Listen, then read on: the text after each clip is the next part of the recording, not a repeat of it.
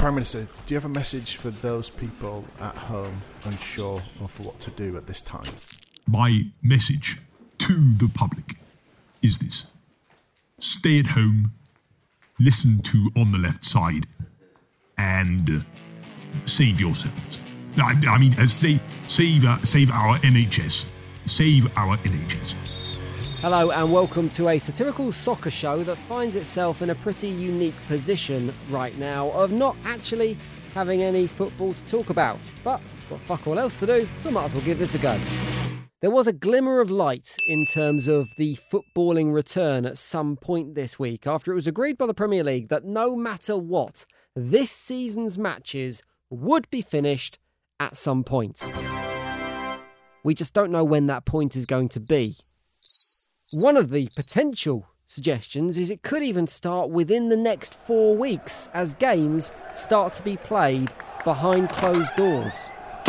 I'll be honest, the idea that games be played without fans was something that a week ago I was dead against. But now, having spent my week at home watching reruns of The Big Bang Theory on E4, frankly, I'd give my right ball for a little bit of footy on the telly right now.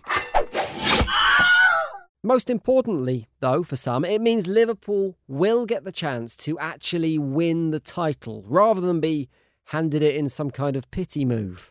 However, as inevitable as that victory is, if you were left in any doubt at all about its inevitabilityness, then thankfully, Euro Club Index have stepped in to remove any of that doubt.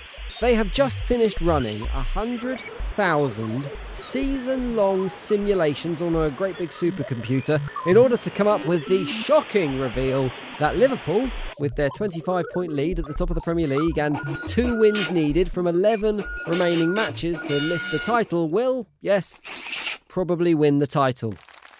Good job, guys. Glad to see that supercomputer being put to brilliant use rather than, say, finding vaccines or something. Ooh. I'm not really sure you need a supercomputer to work that out, if I'm honest. A dog with a crayon would have probably worked it out from the current situation. Or maybe even Jesse Lingard. The current lack of football is probably a welcome break for one man, however, because if there isn't any football on TV, then surely it becomes absolutely impossible to have a go at Paul Pogba. Or so you would think.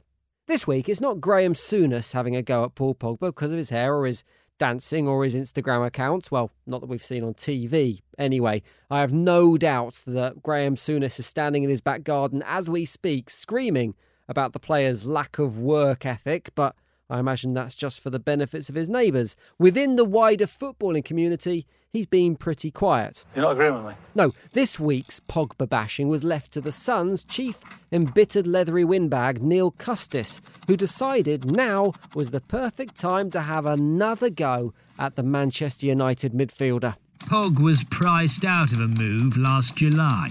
Since then, he has played just eight games, shot some hoops in Miami, rode an exercise bike in Dubai, and danced at his brother's wedding.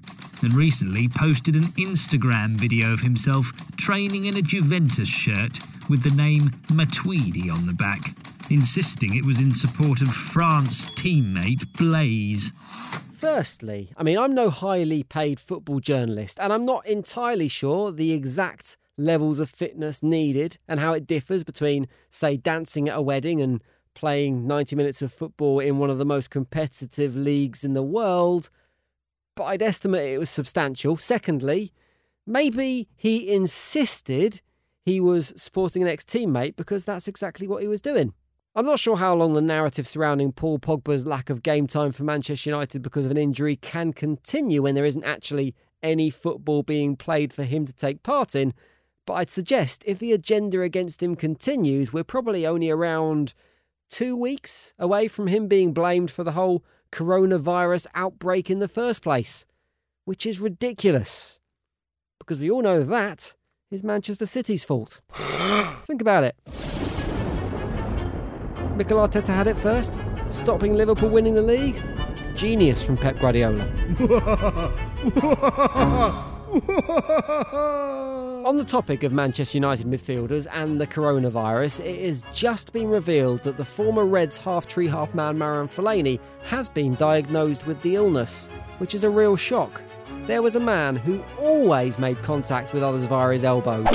So you would have imagined he would have been pretty safe. It's another former teammate of Paul Pogba's we're going to talk about next, though, and that is Romelu Lukaku, who was talking to Ian Wright on Skype about how his life has changed since the outbreak of COVID 19 in Italy.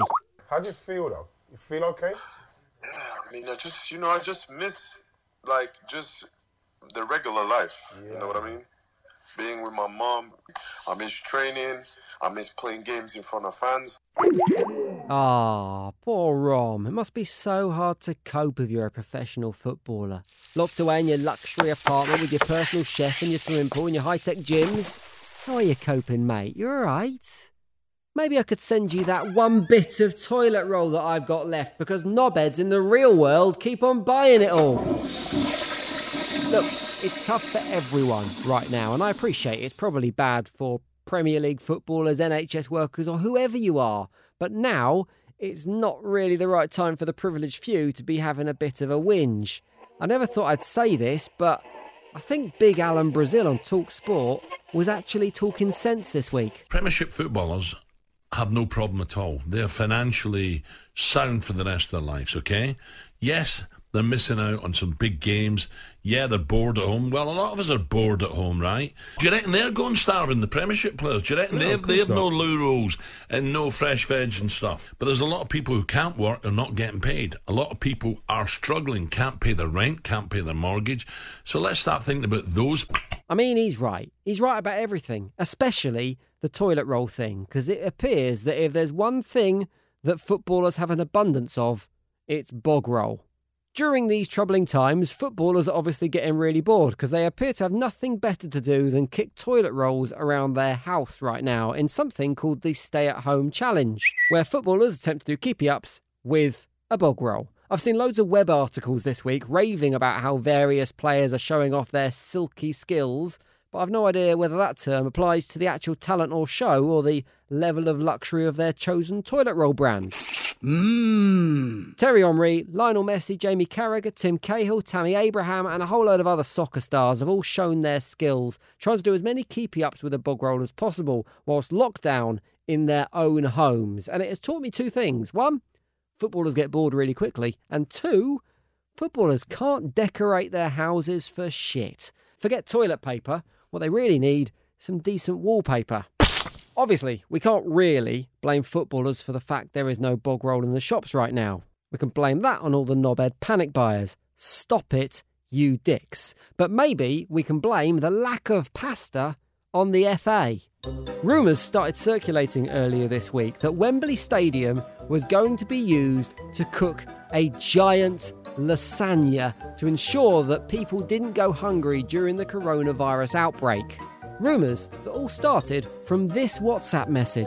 My sister, her boyfriend's brother, works for the Ministry of Defence, and so one of the things that they're doing is they're actually working on making a massive lasagna. So they're actually at the moment, as we speak, they're building like the massive lasagna sheets, um, and they're just going to start making the layers um, today. They're making lasagna the size of Wembley Stadium. So how they're doing it is they're actually putting the, the underground heating at Wembley. That's going to like bake the lasagna, and then they're going to put the roof across, so it's like a recreate an oven. Um, and then what they're going to do is they're going to like carry that. Um, they've got loads of drones, and they're going to like lift it up with the drones, and they're going to like cut off little portions and like drop them into people's houses, just so to make sure everyone's eating still and no one dies, which is obviously quite sensible. Yeah, yeah, sounds really sensible. It's the kind of story that you'd think that no one would take seriously, right?